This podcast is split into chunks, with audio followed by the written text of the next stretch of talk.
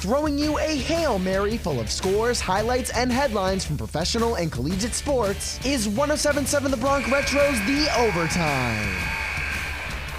Welcome to The Overtime, winner of the 2023 Intercollegiate Broadcasting Systems Media Award for Best Sports Update in the country. I'm your host, Thomas Trimarco. The Miami Heat win a big game at home in Game 3 of the series over the New York Knicks, 105 to 86.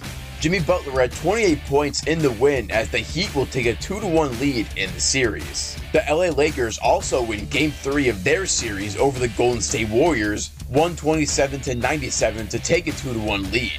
The Lakers used a 36 point second quarter and a 41 point fourth quarter to beat the Warriors by 30 points in Game 3. Anthony Davis put up 25 points and 13 rebounds, and LeBron James put up 21 points, as Steph Curry only had 23 in the loss. Game 4 of Knicks and Heat and Game 4 of Warriors Lakers will all be on Monday.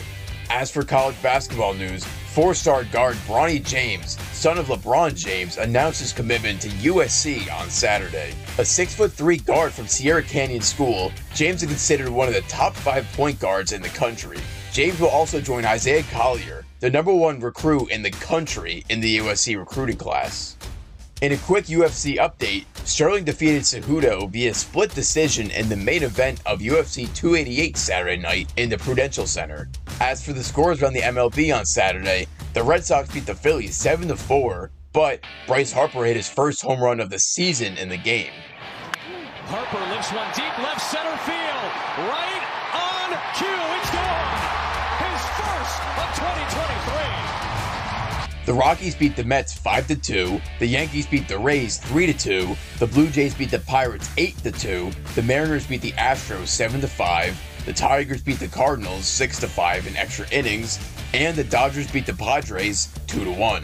This has been The Overtime, your two time IBS award winning sportscast for Best Sports Update.